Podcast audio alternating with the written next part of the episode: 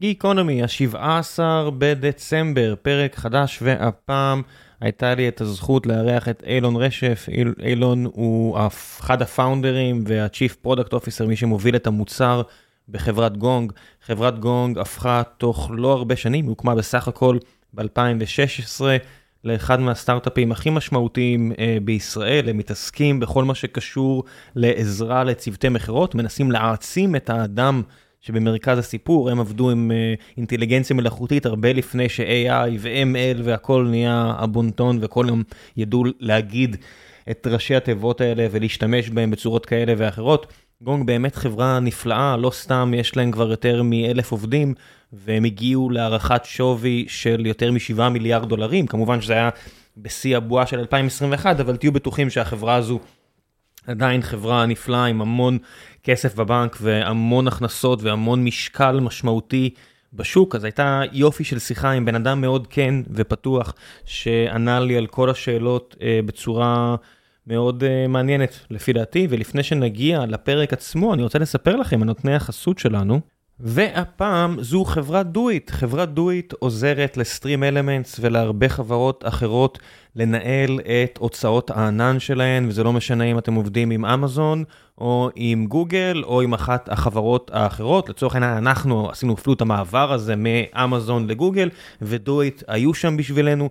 זה לא רק אה, העובדה שאנחנו משלמים דרכם ואז גם מקבלים עסקאות יותר טובות והנחות ובסכומים האלה כל אחוז שהם מצליחים אה, לעזור לנו לחסוך זה מאוד משמעותי עבורנו ולכל חברה אחרת פחות או יותר בתקופות המאתגרות האלה. זה לא רק זה, יש להם גם המון כלים שעוזרים לנו להבין איפה אנחנו מוציאים יותר מדי, איפה היינו יכולים לחסוך. חבר'ה סופר מקצוענים ובדרך כלל, אני מודה, זה לא כך, בחברות האלה לרוב שיש, שהן בעצם מידלמניות, זה לא כך והן רק אה, יונקות ערך, במקרה של דויט הן יוצרות ערך. אני מת על זה שהם שולחים לי אימיילים ואומרים לי, תקשיב, פה תבדוק ופה תסתכל, יכול להיות שאתם פה מוציאים יותר, והדו שיח הרגיל הזה בין החבר'ה שלהם לחבר'ה אצלנו של הדאב-אופס או ה-SRE, או איך שלא תקראו לזה, הוא מאוד פורה, הם יושבים בסלק שלנו, מערכת יחסים מאוד צמודה, וזה לא רק אה, תשלום וזה לא רק...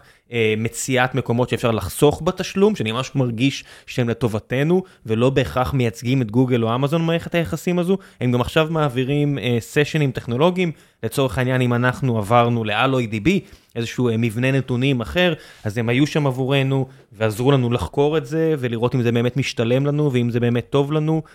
מעסיקים המון חבר'ה טובים, אני יכול לחשוב על שי ועל כל מיני חבר'ה כאלה שאני יכול לנקוב מן הסתם בשמם, כי אני מכיר אותם שהייתי שמח להביא את החבר'ה האלה אליי היום, אבל הם עובדים בדויט וזה באמת אות אה, להערכה, אה, חברות כאלה שמצליחות לשמר טאלנטים, זה באמת אומר עליהן הרבה, אז המלצה אישית חמה ממני, אם אתם משלמים על הוצאות ענן, לכו לעבוד עם דויט, אה, זה לא עולה לכם כסף, זה רק יחסוך לכם כסף, אז המלצה אישית אה, חמה ממני, עד כמה שאני יכול להיות אובייקטיבי במסגרת חסות, זה מה זה. אני מנסה להיות הכי אובייקטיבי שיש, אני משתמש בהם, אז אם אני בחרתי להשתמש בהם, אה, אתם יכולים גם לקחת את זה לאיפה שאתם רוצים. ועכשיו, גיקונומי, 822, מקווה שיהיה לכם מעניין.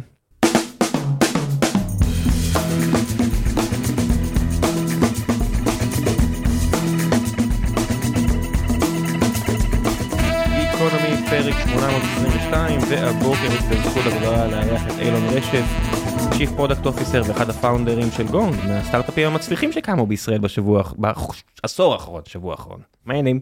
שלום, תודה רבה, נחמד להיפגש. יושב עליך הטייטל הזה? מה, של איזה? שגונג היא אחת מהסטארט-אפים הכי מוצלחים שקמו פה בעשור האחרון. אה, אני חושב שאנחנו מחזיקים מעצמנו חברה מצליחה, אבל אה, לא, לא עפים על עצמנו, וגם אה, עובדים על להמשיך להצליח, זה לא בא בחינם והרבה עבודה קשה.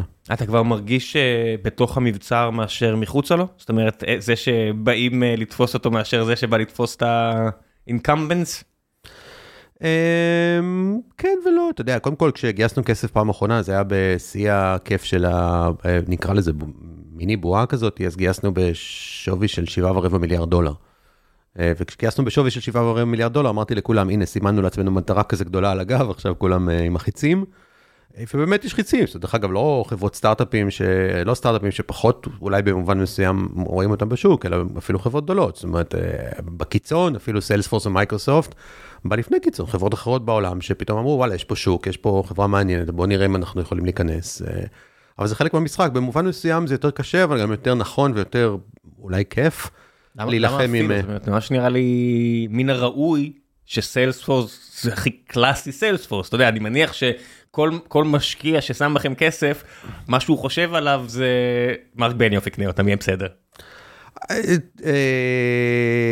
סיילספורס מנסים לפתח את זה, כן? להגיד שהם מצליחים מוצר טוב, לא, להגיד שהם לא, הם ישקיעו את כל החברה בזה, הם לא יכולים, בסוף שלהם הרבה מתכנתים, כנראה לא רעים. אני לא חושב שסיילספורס הקטע שלהם זה לפתח מוצר טוב, שיש לך כזה סיילספורס כמו שלהם, ושהם כל כך entrenched, הם מוברגים לתוך ארגונים, וזה, הם יכולים לתת לך כזה, כמו שאני מכיר שאני משלם, אה בוא תשלם על זה, על זה ועל זה, ובוא נוסיף לך גם את ההוא.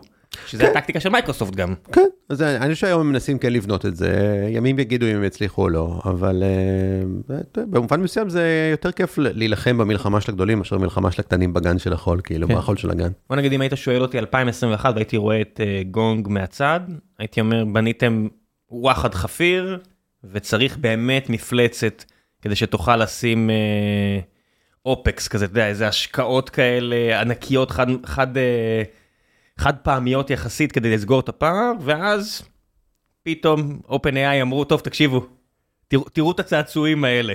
איך זה הרגיש מהצד?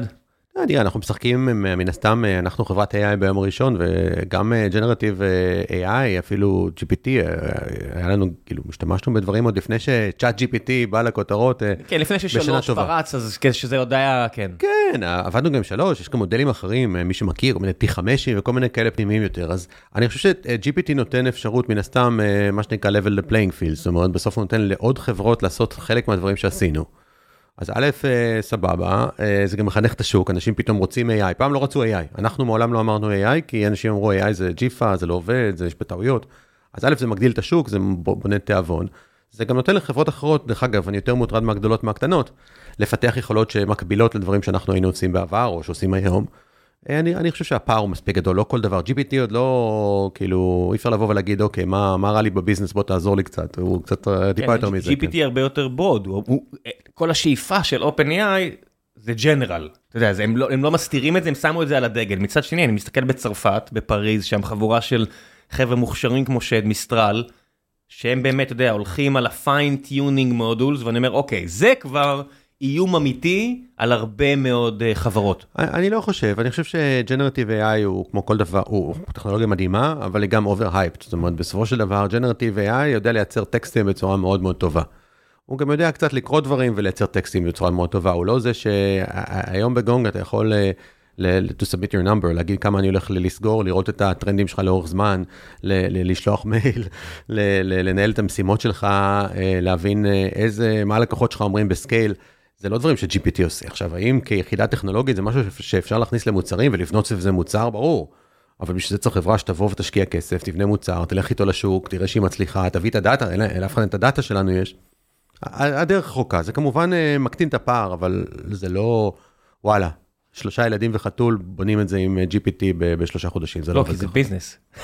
כי בסוף החפיר הכי גדול זה לא הטכנולוגיה, זה ה business. זה ה business, אבל גם הטכנולוגיה שמסביב, זה אפילו הדבר הכי כאילו בסיסי שהיינו עושים ב-2016, איך אתה מקליט שיחות בצורה אוטומטית עם אה, עומד ברגולציה, כן, ללחוץ הכפתור בזום כל אחד יכול.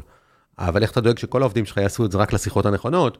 אפילו הדבר הזה שהוא בכלל לא AI, מעט מאוד חברות יודעות לעשות, ואם אין לך את הדאטה, אין לך גם AI, לא יעזור לך שום דבר. שזה אחת מה, מהבעיות של החברה שציינת, זאת אומרת, אתה אומר, רק ללחוץ על כפתור וזום זה לא בעיה, גם זום היא שחקנית בשוק הזה, רק שזום צבועה בצבעים של uh, המפלגה בסין, ויש הרבה מאוד חברות שייזהרו היום, זאת אומרת, כמה דברים קרו מאז 2016.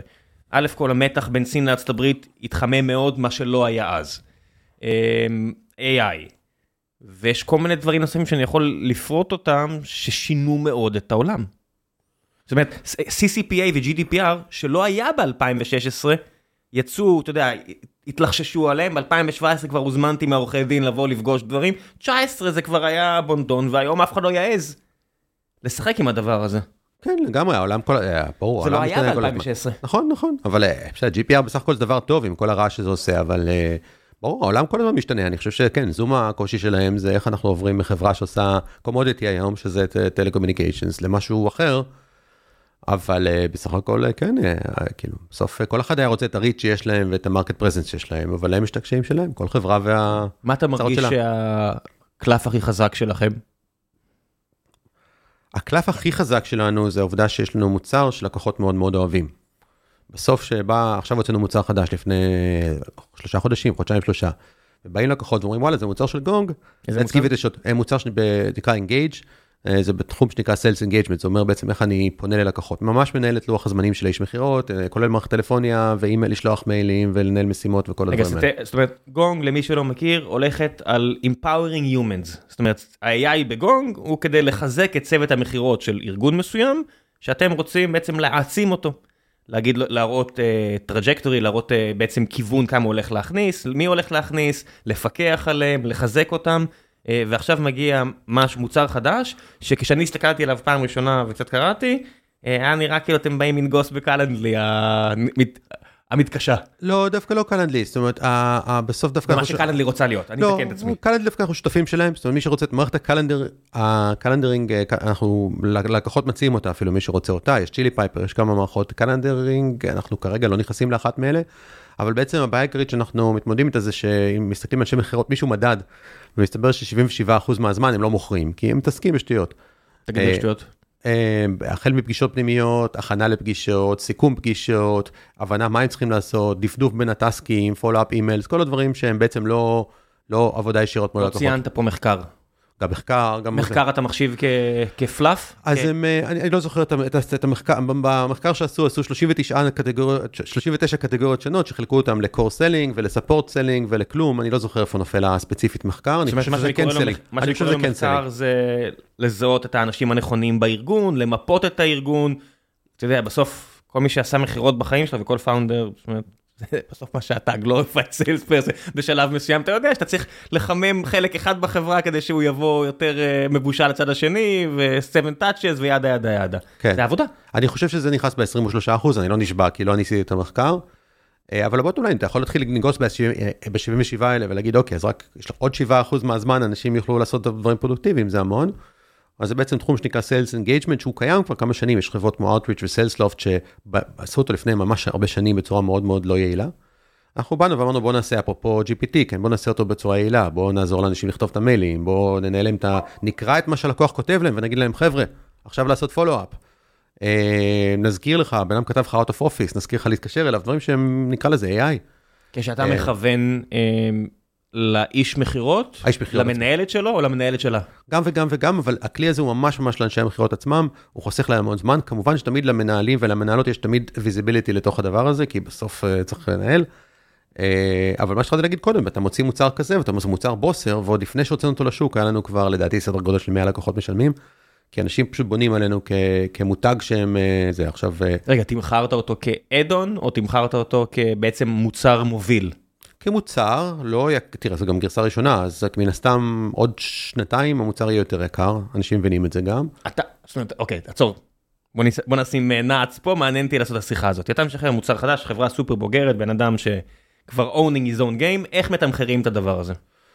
אה, קודם כל זו שאלה תמיד טובה, בסוף השאלה היא, אין, אין לזה כמובן תשובה על חד מה אתה עושה משמעית. אופטימיזציה? אתה עושה אופטימיזציה על TROI, על, על time, אתה יודע, להחזיר, כמה זמן לוקח להחזיר את ההשקעה על כל user acquisition, או שאתה עושה עכשיו אה, על רק להשיג כמה שיותר משתמשים כדי לצבור מידע, או שאתה עושה איזושהי ולידציה על בכלל, אתה יודע, אתה רוצה לראות שזה בכלל עובד הדבר הזה? אז זה מאוד שונה אם נכנסים לשוק קיים או לשוק חדש. שוק חדש צריך לחנך שוק, שוק קיים כמו במקרה הזה, אז יש מתחרים ויש להם קבעו איזשהו מחיר בשוק.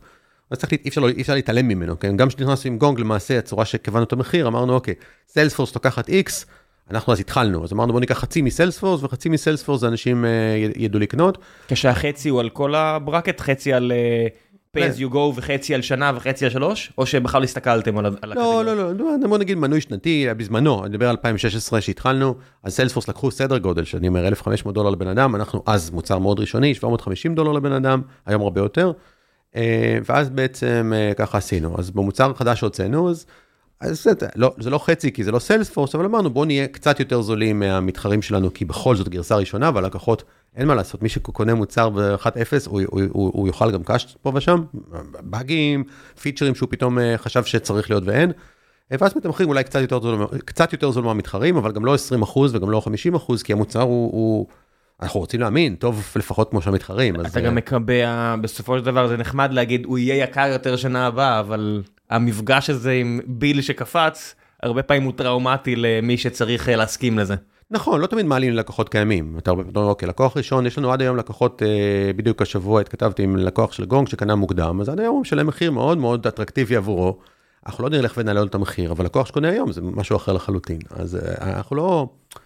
יש לי, אה, בטח אולי אתה מכיר חברה שנקראת סגמנט, שאני הייתי אחד הלקוחות הראשונים שלה אישית, אז שילמתי לה 39 דולר לחודש. בוא נגיד שסגמנט זה אחת מהחברות שאני חושב עליהן שמפגשים עם מחיר עולה זה טראומטי. אה, או. לא, באמת, אתה יודע, אין פה מה, אין לי מה לברוח מזה, Netlify, Segment, אני יכול לתת לך רשימה של חברות שהקפיצה הזאת במחיר ברגע שאתה גדל, היא כל כך טראומטית, זאת אומרת, שמוצר עולה, יש תמיד את העניין הזה של build it yourself או buy it. ותמיד אתה, אני, אתה יודע, נמצא על הרף הזה. ונגיד במקרה כמו של Netlify, חברה שאני מכיר את החבר'ה שם, ואתה יודע, אז בהתחלה אתה מאוד חזק לציר ה... בוא נקנה, כי אין לי זמן להתעסק עם זה. ואז הם מעלים את המחיר, וכל עוד זה, התנודות הן קטנות, הכל בסדר. פתאום נותנים איזה spike, אתה מעיף אותי לצד השני ואני כבר דבוק אליו, אתה לא תוציא אותי משם.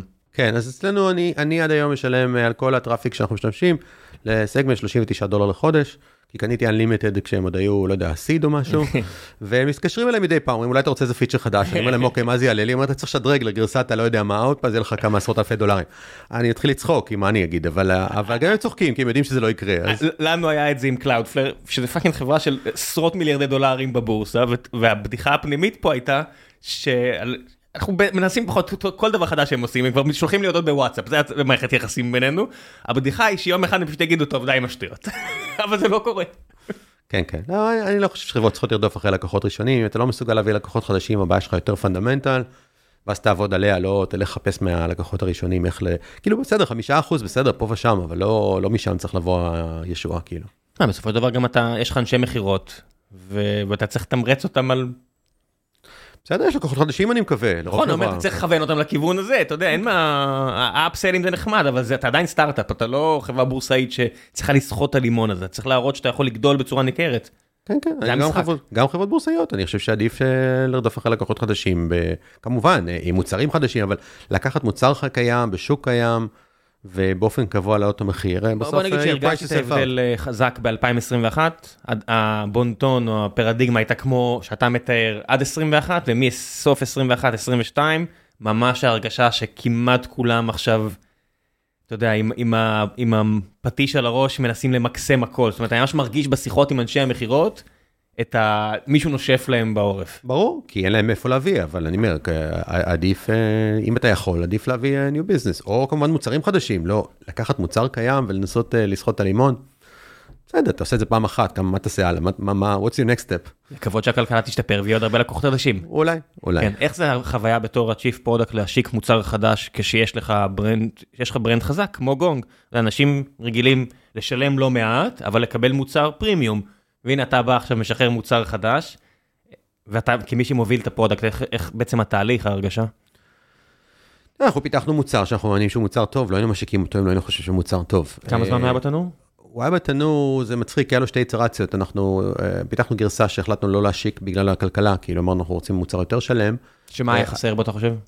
הוא היה, אם אני אקח טיפה אחורה, יש בעצם שני סוגים של אנשי מכירות שמוצר כזה יכול לעזור להם. אחד זה אנשי מכירות של היום-יום, AE זה account executive, והשני זה SDR ים, אנשים שעושים, אה, קובעים פגישות בעצם. אז פיתחנו מוצר בעצם ל-AE, שזה כמו, היום כולם קוראים לזה copilot, משהו שיושב איתך, עונה לך על מיילים, דברים כאלה. ואז כשהכלכלה התרסקה, אמרנו, האם אני רוצה ללכת עכשיו ללקוחות ולהגיד להם, בוא תעשו increment על דברים שאתם לא מוציאים, או replacement, תחליפו כלים שכבר יש לכם. ואז אמרנו, בוא נחכה עוד כמה חודשים, ואז נוציא מוצר שהוא מתאים גם ל-SDR ים, בקטגוריה הזאת של... ואז לעשות replacement. ואז replacement לכלים קיימים. זאת אומרת, האקסל לא יגדל, להפך, אני אפילו אעזור לך להקטין אותו, רק פה תחליף איתי את הכלים היקרים יותר אולי. בדיוק, בדיוק. אז אני חושב שבסך הכל היה שנה המוצר הראשון ועוד חצי שנה ל extension. אה, ואני חושב שהאסטרטגיה גם בסך הכל מוכיחה את עצמה, זאת אומרת, אני הייתי מעדיף כמובן להוציא עוד קודם, אבל... איך היה למדל אה, קדימה בתקופה כל כך אה, רועשת? זאת אומרת, בגלל שאתם לא הנפקתם עדיין, אז יש לך עדיין את הלוקסוס של לעשות את זה מול בורד בחדר סגור ולא מול uh, אנליסטים ששואלים שאלות קשות ואז uh, כולם לוחצים על F5 במשרד, רואים את המניה עפה למעלה למטה. ועדיין, אתה בשלב שאתה כל, כל רבעון, אתה צריך להראות שאתה יודע לאיפה זה הולך, איך היה למדל בתקופה הזאת. כן, אני לא יודע, אני, אנחנו לא כל כך מאמינים בלצדוק אומרת, בסוף אתה עושה איזשהו מודל, אתה, אתה אומר, אוקיי, זה ה-V1 שלי, אני, מה אני אעשה? אני באמת יודע. אז אמ, בסוף אתה עושה איזושהי הנחה ראשונה, אתה מתחיל ללמוד ככל שהמוצר יוצא, יוצא, ואז אתה יודע, אפשר לפעמים לעלות מחיר, להוריד מחיר, אתה רואה דאפשן יותר גבוה, יותר נמוך, ועושים קיול. אני יכול להגיד לך שהוצאנו בשנתיים האחרונות שני מוצרים שונים, אחד טיפה מתחת למה שתכננו, אחד מעל למה שתכננו, האחרון מעל למה שתכננו, אז בסך הכל זה מתקזז, להגיד שבאחד מהם פגענו, כנראה שבאף אחד מהשניים לא פגענו, אבל בחוק המספרים הגדולים, n שווה 2, זה בסך הכל עבד לא רע. כן, במספר כזה של מוצרים יש לך הרבה גמישות גם בסופו של דבר, אתה יכול להזיז אה, כוח, אתה יודע, משאבים, אני רוצה להגיד על אנשים משאבים, אבל אתה כן. יכול להזיז כי יש לך, כי צברת מספיק שומן, החברה ענקית כבר. ענקית לא, 1200 איש זה נשמע ענק, זה לא ענק, המשאבים אף פעם אין, אה, גם זה לא תמיד בשליטתנו, בסוף הדבר שהכי הכי גורם למכירות זה לא אנשים, זאת אומרת אנשים סבבה, אנשי מכירות, אבל האם יש צורך, האם יש product market fit, האם הלקוחות צריכים את זה, האם יש להם כאב, האם יש להם ונדורים קיימים, האם הוונדורים קיימים עושים את העבודה, לא עושים את העבודה, אם אין ונדור קיימים, מבינים את הבעיה, לא מבינים את הבעיה, יש להם תקציב, אין תקציב, זאת אומרת, היכולת שלנו לייצר שוק from scratch, עשינו את זה בתור גונג בהתחלה, אבל, אבל זה לא משהו שעושים אה, כל שני וחמישי, זה לוקח מלא זמן. כן. לא, זה גם תרבות שונה, לא יעזור. ברגע שאתה חברה כבר עם 1,200 אנשים בוולואציה של 7 מיליארד דולר, זאת אומרת, זה הרבה יותר קשה, כי בדרך כלל מי שעושה את הדבר הזה זה פאונדרים, ו founder ים לרוב בשלב שאתם נמצאים בו כבר עסוקים בהרבה מאוד דברים אחרים. אני, אני חושב שאנחנו יכולים אה, לייצר שוק, אבל... זה יותר קשה, לא יעזור. אבל זה לוקח זמן, זה פשוט כן. לוקח יותר זמן. המש... הראש שלך במקום אחר. לא יודע, אני חושב שזה התפקיד שלי, כן, בסוף chief product officer בין כן. היתר זה התפקיד הזה, אבל, אה, אבל גם כשאתה בא ללקוח, אתה אומר לו, שמע, איזה מוצר לך, הנה חללית, כן, בסדר, אוקיי, לאן זה טס, איפה חונים, לא יודע מה, זה קשה. אתה אומר לו, הנה יש אוטו חדש, הוא רק נוסע יותר מהר, או לוקח פחות דלק. הוא אומר, יופי, אני צריך אוטו, אני קונה. אז, אומרת, אז ברור שבלונג טרם מוצר חדש, אה, הנה, Cloud, EC2, ברור שזה בלונג טרם זה הדבר הגדול. בשורט טרם זה כמובן לוקח, אה, זה, זה דבר יותר מסובך. מי עשה את הדיסקאברי למוצר הזה? זאת אומרת, מי הלך, דיבר עם הלקוחות, זה עדיין אתה, או שאתה כבר, אה, כבר לא... לא, לא, זה, יש לנו, יש לי כבר קבוצת אה, מוצר לא, לא קטנה בכלל. ועדיין, שאין לך אין סוף מוצרים להשיק משהו, זה... לא, יש לידרית מאוד רצינית שמובילה את, ה, את המוצר הזה. שהיא מה, היא VP product? היא, כן, עזוב title, היא אחראית על המוצר הזה שנקרא Engage, יש לה צוות משלה. אוקיי, אבל זו השאלה, בסוף title ים בסוף גם קובעים עד כמה אתה hands-on לעומת מנהל אנשים אחרים. אז אתה יודע, בארגון כמו שלנו, כל מנהל מצופה שיהיה במידה לא קטנה בכלל hands-on, אבל כן, היא מובילת מוצר, היא אחראית על, אה, על כמה מנהלי מוצר, כל מנהל מוצר עובד עם pod של engineers, אז זה כבר אוגדה אה, לא קטנה, במושגים של... אה, כמה מנהלי מוצר בגונג? מנהלי בסך, בסך הכל בגונג 22 אני חושב. ומבחינת ההגדרה של התפקיד בין 2016 לעכשיו השתנתה? לא מאוד, לא מאוד, אנחנו מאוד מאוד מההתחלה, אצלנו product manager מאוד customer facing, זה לא project manager, זה לא, זה מה שנקרא scrum master, אף לא הבנתי מה זה. יותר אה, פיתוח. לא, לא יודע אפילו מה הוא עושה, לא, באמת, לא. מנהל את הג'ירה, מה זה מה הוא עושה? הוא צועק על אנשים למה זה לא מוכן בזמן, ואם אתה יכול לעשות את זה בחצי מהזמן. בשביל זה יש ראש צוות, לא, לא, לא. אבל הרבה פעמים ראש צוות זה, אתה מבין, זה הכל בבל"ת של בירוקרטיה. לא, בגלל זה אני לא מבין, אני לא מבין בירוקרטיה. אין מה להבין, אז product manager הוא זה שאמור לעבוד מול לקוחות, הוא כמובן עובד גם מול המפתחים ומול המעצבות ומול המעצבים ומול האנליסטים, האנליסטים, לא משנה, כל התפוצה הזאת, אבל בסוף הרבה מאוד מול ה... מול, ה... מול הלקוחות, ומנסה להבין מה הם צריכים, מה הם לא צריכים. אם יש מוצר קיים, מה המוצר קיים עושה, אם אין מוצר קיים, מה הם רוצים שיקרה, איך נראה היום שלהם. זה... אתה מתגעגע לשלב שאתה עשית את זה בעצמך? בטח. אני גם מתגעגע, מתגעגע לשלב שעשיתי, כתבתי קוד בעצמי, במקור אני אינג'יניר, ברור, הכי כיף זה עם הידיים, אבל uh, מה לעשות? כש... מתגעגע, מתגעגע, או מתגעגע לרעיון של, אה, של לא, לא, אילון כותב קוד? לפני כמה חודשים היה לנו, יש לנו פעם ברבעון, אנחנו עושים הדממה של החברה ליומיים, כדי שיהיה שקט מוחלט לכולם. שמה, אז, כולם הולכים לחופש? כולם הולכים לחופש, חייבים, כאילו אין, אה, חברה סגורה ליומיים. מי עונה למיילים?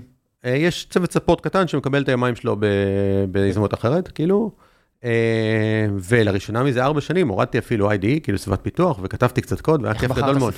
מה? לא, לפי האחרונה שכתבתי בה, לא משנה, אבל זה, זה, לא משנה, זה היה כיף גדול, זה כמו לשחק בצעצועים, סדוקו, לא משנה. זה אחרי צ'אט GPT או לפני? לא, השתמשתי בצ'אט GPT. מה זה, למי שאהב את זה, והוא חלוט כי הוא כבר שוכח איך לקנפג את כל הסיבות והכל ופתאום יש לך צ'אט GPT לידך או אחת המקבילות שלו בסדר אני לא כן. אין צורך להקל על OpenAI פה אה, אחד מהכלים האלו. שמע זה super power. כן כן זה מאוד נוח זה ממש כלי נחמד. אז אה, השתמשתי בו כמובן גם אבל אה, אבל כן זה כיף תשמע זה זה תחביב גם זה לא רק מקצוע אז עכשיו אני יש לי הזדמנות להתעסק בזה כתחביב. כשאתה מסתכל קדימה על כל מה שקשור למכירות. זאת אומרת, התפקיד שאתה ציינת, SDR, זה נראה לך תפקיד שיהיה איתנו עוד חמש שנים?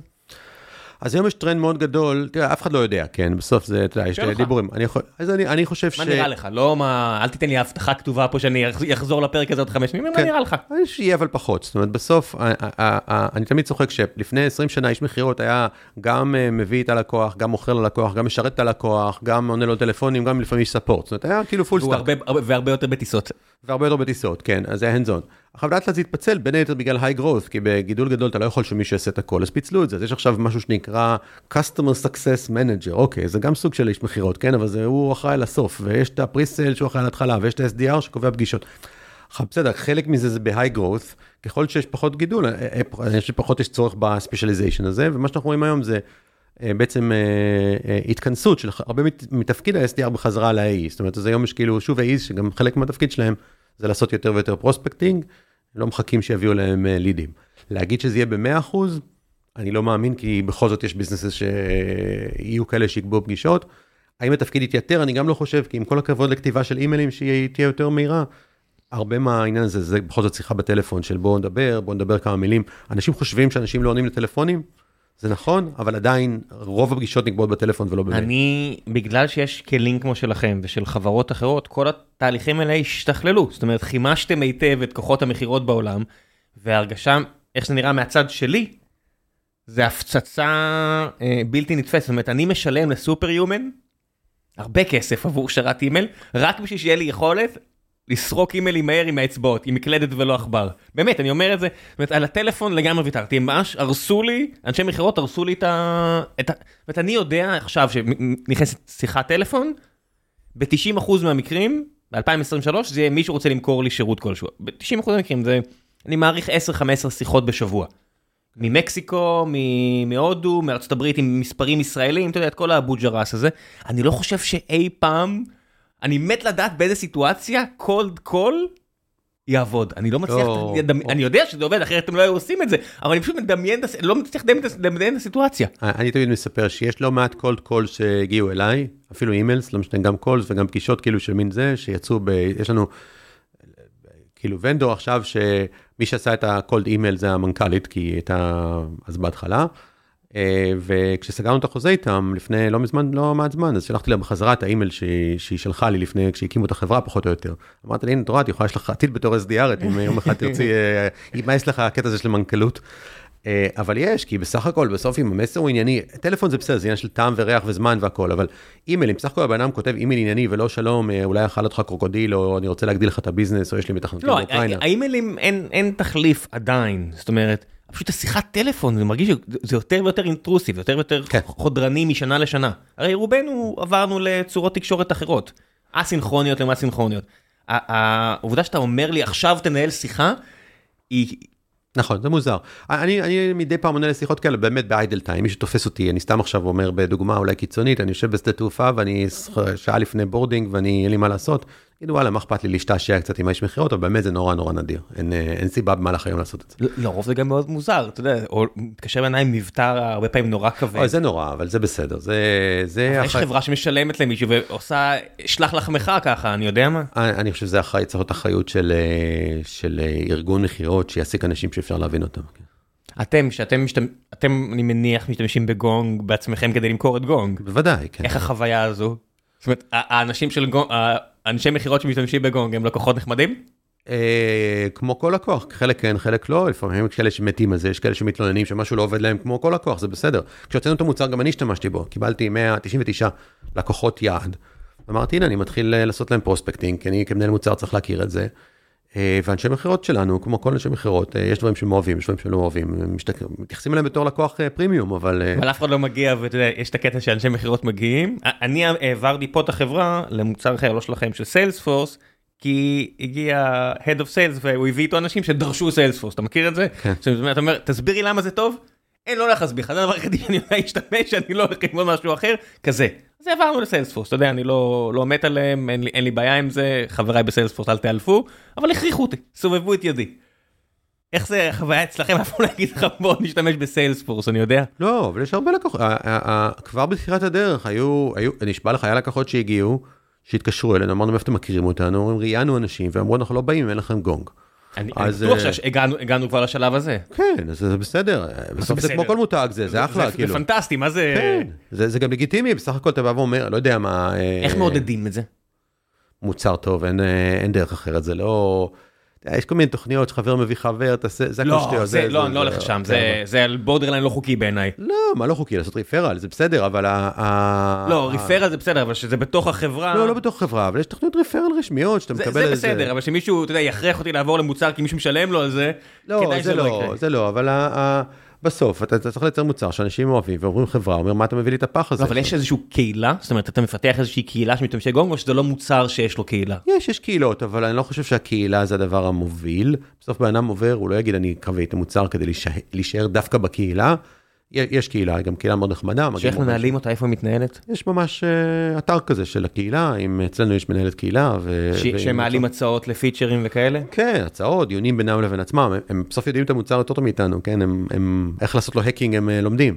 אז זה אחלה, אחלה דבר, אבל בסוף זה החוויה, זה לא, לא החוויה של ה-UX, כאילו גם, אבל בסוף וואלה, השתמשתי בכלי, יצר לי ערך, אני קיבלתי ממנו value. עכשיו, א', אני רוצה את זה, ואם תביא לי משהו אחר, אתה צריך לשכנע אותי שהמשהו אחר שווה את הסיכון, שבסוף הוא לא יביא לי את אותו ערך, וברוב המקרים זה, תוכנה זה לא דבר יקר. כאילו, אנשים זה דבר יקר. לא, אז זה- אתה- זה- זה הקטע בתוכנה, שאין עלות נוספת על כל עותק. אה, לא, אבל לא אתה לך. גם, לא, אבל גם אם אתה לוקח, אתה אומר, בסדר, אני אשקיע אלף דולר בבן אדם, בסדר, מה עדיף, אני אחסוך, אני אשקיע 500 דולר בבן אדם והבן אדם לא יהיה פרודוקטיבי, זה, זה טיפשי, כאילו, אז אם אתה לא מכיר, אתה לא יודע, אתה עושה טעויות, אבל אם אתה כן. מכיר ואתה יודע, אם אתה רוצה בשביל 500 דולר לחסוך... זה אה, אחת מההבטחות זה- הגדולות, בגלל זה גם אמרתי לך, בסופו של דבר יש הרבה מאוד אנשים, אתה רואה גם בעיקר בארץ, זאת אומרת, בעיקר בכל מה שקשור, אה, ברגע שנהיה, שמשהו נהיה הייטק, זה בעייתי, יש חסמים, אתה צריך עכשיו להתחיל להבין אם אה, מתאים, לא מתאים, וברגע שמשהו יורד לטק, פתאום כל האוגרים רצים פנימה, יש קצת גבינה מפוזרת על הרצפה, הכל טוב. וברגע שעכשיו שחררו כלים כאלה של AI, זאת אומרת שהורידו את החסמים הטכנולוגיים, כל, הרבה אוגרים רצים לגבינה. ברור. למה? כי ההבטחה ב... בעולם שלכם זה שאני יכול להזיז את המחט. זאת אומרת, יש הרבה מאוד מוצרים אחרים, שלך תשכנע עכשיו את ה-CFO, את ה-CEO, את ה-Chief Productית, שהיא בכלל תסכים להשתמש בי, כי לא ברור מתי אני אראה את, ה... את המחט זזה. אצלכם, אתם כל כך קרובים לכסף, שנורא קל להראות value בתיאוריה. קודם כל בשביל זה הלכנו לעולם המכירות, שם אה, אתה עושה אימפקט, עושה אימפקט אמיתי, יכולנו ללכת לעולם של ספורט, ושם אה, לחסוך 10% בספורט, זה אף פעם, ה-CFO בוודאי לא מאוד מאוד מתעניין בזה. אה, להראות אימפקט ישירות זה אף פעם לא קל, כי בסוף לך תוכיח שהבן אדם לא היה מוכר עסקה בלי, בלי המוצר שלך, אפילו אם הוא ישתמש בו לאורך כל הדרך, אבל, אבל כן, להיות קרוב ל-outcome זה תמיד דבר מוצלח. ואיך זה היה עבורכם? מתי היה הרגע הראשון שהבנת שזה הולך למקום טוב? זה היה מזמן, מי, מי זוכר כבר? אה, אבל- אתה זוכר, אני בטוח. לא, אז אני אני מניח שזה היה בערך ב-2017-2018, כשראית 17, איזשהו כן, פעם. אז אנחנו גילינו את זה בדיעבד, זאת אומרת, באותו רגע אתה לא יודע, לא יודע, אנחנו לא ידענו. יש משהו בנאיבי, אני חושב שאתה כאילו יזם, אתה כל הזמן בפר- בפאניקה, כן? אז אתה כאילו אומר, רגע, זה לא זה, אז אולי זה, אני צריך זה, ומה אני עושה הלאה, ואתה כל הזמן בעשייה, אתה לא ב... אבל מה זה היה? זה היה אבל כן, לא, פיתוח של פיצ'ר על תהליך בדיעבד, מכירה? לא, לא, אז בדיעבד הנקודה שהיינו צריכים להבין את זה, ולא הבנו, אני אומר, דו- דוגרי, לא הבנו שזה כאילו, אה, במירכאות יצליח, אבל זה שהיה לנו איזה design partner, עשינו 12 design partners, מין בטא כזאתי, ואחרי זה חצי שנה מהיום שפיתחנו את המוצר, אמרנו להם, נגמר הבטא, מתחילים לשלם. וכאילו, סתם החלטנו, כן? כי ראינו שהם עובדים במוצר. ומתוך ה-12, 11 קנו. ואחד כמעט, עזב. כי כי מן הסתם כשאתה יוצא בהחלטה כזו, אתה עושה לעצמך מודלים בראש, אני מקווה שרבע יסכימו, אני מקווה שחצי כזה, כן. יסכימו. אז, אז ש-11 ו-12, וה-12 קנה בדיעבד, כאילו עדיין לקוח, אבל שנה אחר כך, כי בדיוק עזב ה-CRO. אז אה, אה, אה, אני חושב שבאותו שלב היינו כנראה צריכים להבין שזה כאילו hot potato כזה, שתשמע, אם- והיה מצחיק, היה חברה, אני לא אגיד את השם שלה, כי גם יש סיכוי שיכירו אותה פה, שגם לא, לא, לא חידשו, ואז סגרנו את החשבון, ולמחרת המנכ"ל התקשר ואמר, תגידי, מי פה סגר את החשבון? תחזירו. אז את- היינו צריכים בדיעבד באותו רגע להבין שזה כאילו מין must have כזה, משהו שאתה לא, לא רוצה בלעדיו, אבל אני לא, לא חושב שבאותו שלב עמית ואני היינו, וואלה, יש פה איזה, שים לב, יש פה איזה, כן, זה- באנו זה- ואמרנו צריך לעשות איזה scale, זאת אומרת, ברמה לגמרי פרקטית. זה הגדרה של product market fit, אתה יודע שהאסימפטוטה ההוריזונטלית זה לא יורד לאפס, יש אסימפטוטה והיא גדולה מאפס, המשתמשים נשארים איתך, זה- זה product market fit. עכשיו כמה אתה יכול להגדיל את זה, בסדר, אבל אתה יודע, אנחנו לא... תשמע, זה רגע מאוד מרגש עבור אה, יזם שרואה שהוא יוצר ערך אמיתי. כן, כן, כן, הערך נוצר, אתה יודע, קצת לפני זה, זה היה המוניטיזציה של הערך, כן, אה, אבל... יש הבדל בין ערך אמיתי בחינם לבין ערך אמיתי בכסף. נכון, נכון, אז, כן, אני חושב שזה בהחלט רגע מרגש. אני אומר שוב, דוגרי, אני לא חושב שבאותו רגע באנו ואמרנו, וואלה, זה סיגנל חזק, אמרנו, בוודאי זה סיגנל להמשיך, אבל זה לא היה סיגנל חזק של וואלה, 11 מ-12, אולי זה קצת מוזר. כאילו, זה לא המספרים שאתה אמור לראות בדיעבד, אבל... בסוף לא. יש כל מיני החלטות שצריך לעשות, שאתה אומר אם זה סיגנל חזק או לא, האם לעשות double down, האם עכשיו לרוץ לגייס עוד כדי להביא עוד אנשים, לנסות לתפוס כמה שיותר מהשוק, כי העולם לא מחכה לך. אתה באמת שוחה עם דרקונים מאוד עולים. זה היה ברור שצריך, זה, זה כאילו, היה ברור שזה סיגנל להתחיל למכור, כן, זה זה, זה, זה אבל אולי זה לא, לא הבנו את, את העובדה שזה בעצם, אה, אתה יודע, בכל מספר, גם שישה מ-12 אתה ממשיך למכור. גם שמונה מ-12, ארבעה גם ארבעה מ-12, בדיוק. אני אומר, כל דבר מעל אפס, יש מישהו. אה, אחד לא. בסוף אז אתה שואל את האחד הזה, מה- זה, ותשחק על כן, זה. זאת אומרת, כן. כל אבל- דבר, אם זה אפס, זה ברור. אם זה אחד, אז בוא נראה מה קרה ל-11 האחרים. כל דבר, אתה יודע, יש לו משמעות. בדיוק, אבל 11 היינו צריכים בדיעבד אולי להגיד וואלה, אה, מה היינו עושים? זה לא היינו עושים כלום, אולי בגלל זה לא אמרנו, אבל כאילו, אה, היה אפשר להבין באותו רגע שזה כאילו... היית עושה משהו שונה? לא חושב, לא היינו מגייסים. בדיעבד. לא, לאורך לא. המסע שלך. לאורך המסע הרבה, תשמע, אני יכול להגיד לך, כל בן אדם, תסתכל בלינקדאין, כל בן אדם שהיה אצלנו פחות משנה, לא הייתי מגייס, אתה יודע, זה לא חוכמה, אבל יש אה, טעויות טקטיות עושים כל היום. אתה מגייס בן אדם לא נכון, ואו שאתה מפטר אותו שהוא עוזב, אתה, אז בעיקר זה זה. אתה יודע, איך, אה, כאילו, רוב האסטרטגיה זה בסוף, בחירת אנשים. כן, אתה יודע, בסוף האנשים מחליטים, אני לא מחליט, אז זה כאילו... כן, בסוף- בסוף ההחלטות הכי קשות זה בחירת אנשים, וזה גם התפקיד שלך בתור מוביל בחברה. נכון, נכון, אז כן, יש לנו היום 1,200 עובדים, אני מניח שעברו אצלנו בערך עוד 1,200, אז כנראה שחצי מהם אה, בדיעבד כנראה לא היו מתאימים לנו, אולי בסיבה זו או אחרת. אני, אני מקווה שרוב 1,200 שיש עכשיו מתאימים לנו, אבל גם זה אני לא בטוח, כן. אה, זה שוק שהוא מאוד שונה. בסופו של דבר, כי, כי זה נחמד להסתכל על החלטות כאלה בתור אה, עולם דו-ממדי או תלת-ממדי, אבל זה, זה יותר קרוב לפיזיקה מודרנית עם הרבה יותר ממדים, כי בשוק שהוא אה, מתפרע לגמרי מבחינת הצעות עבודה ואופציות שמתממשות ו, ו, ו, ופניות, אז אתה יכול להתנהל ממש טוב, ואנשים עדיין יעזבו כי הראש שלהם מסתחרר והם ב FOMO מתמיד. ובשוק שהוא מרוסק לגמרי, בן אדם יכול להישאר אצלך למרות שאתה עושה הרבה דברים רע. אין מה לעשות, ככה זה, אתה לא, אתה לא חי בוואקום. כן, כן, ואני גם לא, אני בדיוק קשקשתי על זה עם השותף שלי, עם עמית, שאני חושב שאנשים overrating את ההחלטות, כי אם ההחלטה היא obvious כזאת, של לפתוח משרד בסין או לא לפתוח משרד בסין, אנחנו לא פותחים משרד בסין. כי אם- איך הייתה ההחלטה הזו? לא, לא הייתה החלטה, כי סין זה לא מקום שאתה כרגע רוצה לעשות בו ביזנס, בהרבה, מהרבה סיבות ש... שהם כאילו... אם העלית את זה, אז כנראה שזה לא נושא טריוויאלי, זאת אומרת עבורנו, לא, לגמרי טריוויאלי. כן. לא, לא, לא נושא טריוויאלי, זאת אומרת שזה משהו שאתה צריך לדון בו במובן של יש פלוסים, יש מינוסים. אצלנו למשל, בגלל שאנחנו מתעסקים עם חברות משחקים, וסין מטנסנט ומטה, שהם גם משקיעים שלנו, אין, אין פה, אין, אני חייב. אני חייב בכל רגע נתון, boots on the ground בסין, כי עם כל הכבוד, הסיכוי שאני אמכור משהו בסין, בעצמי, הוא מינוס 18. אני חייב סינים. אתה, למה אתה צריך סינים? לא, בדיוק, אז זה משמר, זה החלטה המוצר קלה. שלך בכלל מביא ערך לסינים? כן, בטח, יש לנו גם משתמשים סינים דרך חברות אמריקאיות, אבל אבל B2B software, למכור בסין זה התאבדות, אז אתה יודע, אין שם התלבטות, אז אתה יודע, זה מין, אה, אתה משקיע בזה שנייה וממשיך הלאה.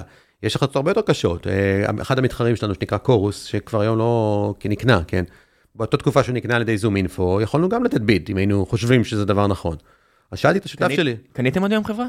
קנינו רק אה, ממש חברות קטנטנות, שלושה, חמישה אנשים. כן, לא, זה מה שאני ראיתי, שעשיתי קצת מחקר, הנחתי אולי יש משהו אחר שלא, אבל זה, זה, זה לא, לקנות שלושה חמישה זה acqui-hire ופחות מכך, זה פשוט שכרת חמישה שלושה אנשים, בוא. לא, יש שם איזה טרנזקציה, אבל ה- מה שאני רוצה להגיד, יכולנו אז לקנות... הוספת בונוס, אתה יודע, מבחינתי זה מה שזה, זה לא, קנ- קנייה של חברה, זה הוספת ביזנס, זאת אומרת, יש חברות סביבנו בקוטר של קילומטר שהם קנו חברה, אז הם הוסיפו עוד vertical למודל הכנסות או למודל, ל offering שלהם. ברור, ברור. אתה לא עשית את זה. לא, אנחנו לא עשינו את זה, וכשהיה לנו את האופציה לק- לקנות, נגיד, נגיד שהייתה לנו את האופציה לקנות לקורס, יכולנו להתמודד, לא יודע אם היינו רוצים לשלם מחיר כזה, יכולנו, לא משנה.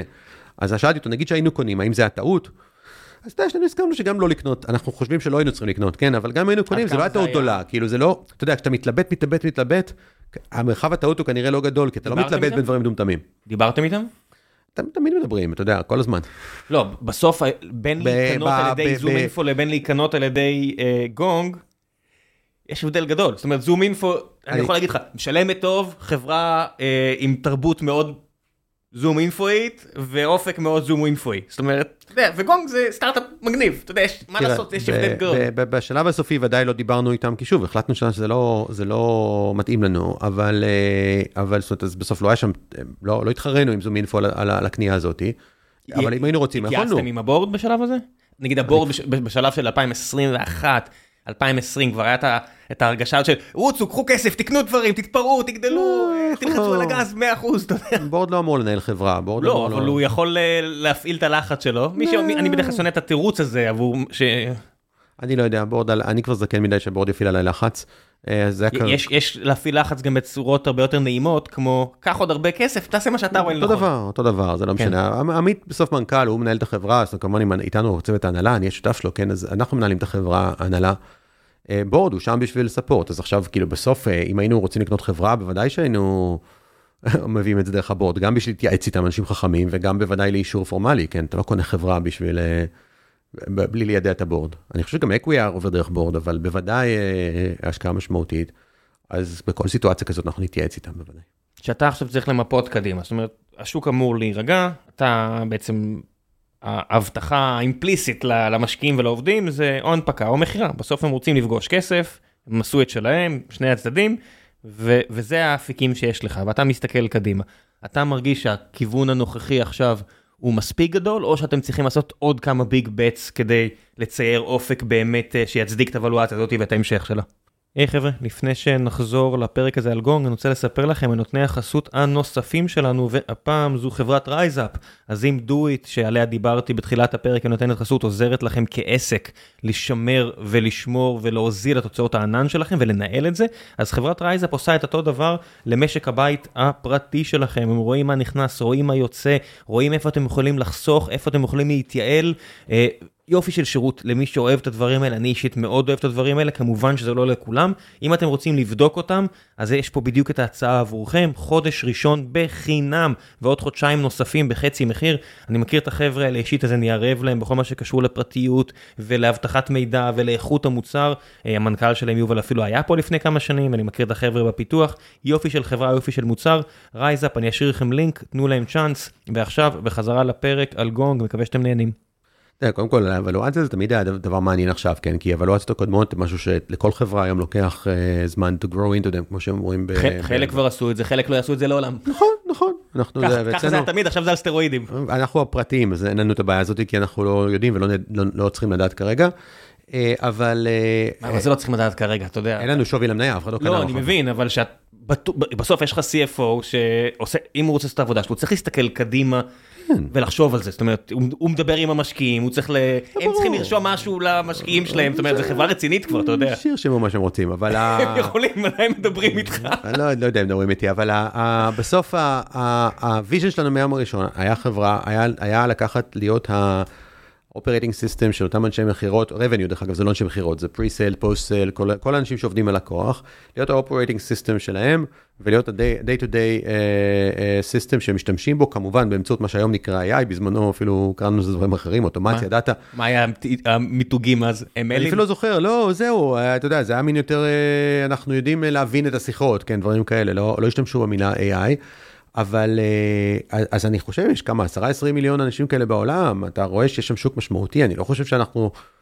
השוק זה מה שחסר לנו באופן אה, עקרוני האם כל הפיצ'רים שלנו היום מוכנים בשביל ללכת לשוק אה, תועמלנים רפואיים אני אפילו לא יודע להגיד לך אני בטוח שלא אבל אני לא יודע להגיד לך מה הפערים אז לפתח הרבה צריך. אני לא חושב שאנחנו צריכים פיבוט לשוק אחר בשביל להיות לא, חברה... לא בשלב הזה זה לא פיבוט, זה תוספות. אני לא חושב שאנחנו צריכים שווקים חדשים. תעמולנים רפואיים, שזה תעשייה עצומה שעוברת טלטלות מן הסתם וגם בכל מיני רגולציות כאלה ואחרות. באמת תעשייה עצומה שאם אתה לא שם זה זר לך לגמרי אבל אם אתה תעבור זה לא יהיה פיבוט זה תהיה תוספת. אתה בדיוק יכול לקנות חברה ורק פה בארץ יש כמה חברות אה, לוהטות שבתחום הזה. אז אני חושב שהטכנולוגיה שלנו היא מאוד קרובה להתאים לרוב סוגי המשתמשים של אה, שהם אה, בעצם revenue professionals. אני בטוח שלאורך הדרך כל מה שאנחנו נכנסים למין איזה ורטיקל חדש נקרא לזה. ה vertical פה מוצא אותנו כן. אז כשה vertical מוצא אותנו, אז הרבה פעמים אנחנו מסתכלים ואומרים, וואלה, צריך עוד תוספת למוצר, אבל זה לא משהו אסטרטגי, אני אתן לך דוגמה.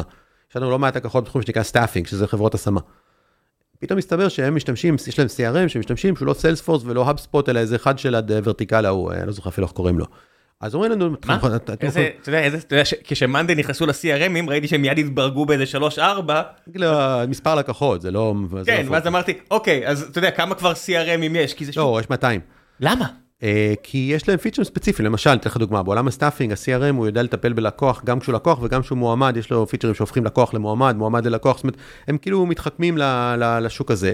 אז אה, לא משנה, אתה אומר, אני צריך להתחבר לעוד CRM, אבל להתחבר לעוד CRM, אתה שם מפתח שניים לשלושה חודשים, גומרים עניין, אתה יודע, זה לא... וגם bizdev, אתה צריך בסוף לראות שבאמת לדבר על ה-API, לראות שיש לך את הכל. אם צריך, אם יש להם API אפילו זה לא צריך, אז אה, אתה יודע, זה באמת, אבל, אבל כאלה דברים כל הזמן, אתה יודע, בכל זמן נתון יש לנו 2-3 פעילויות כאלה שהן סביב חיבורים, תוספות לאיזשהו משהו שנובע ממוצר חדש, שוק חדש, שותף חדש, אה, אתה יודע, החברה בגודל שלנו זה, זה באמת אה, ממש ongoing, יש לי צוות שאחראי על ecosystem.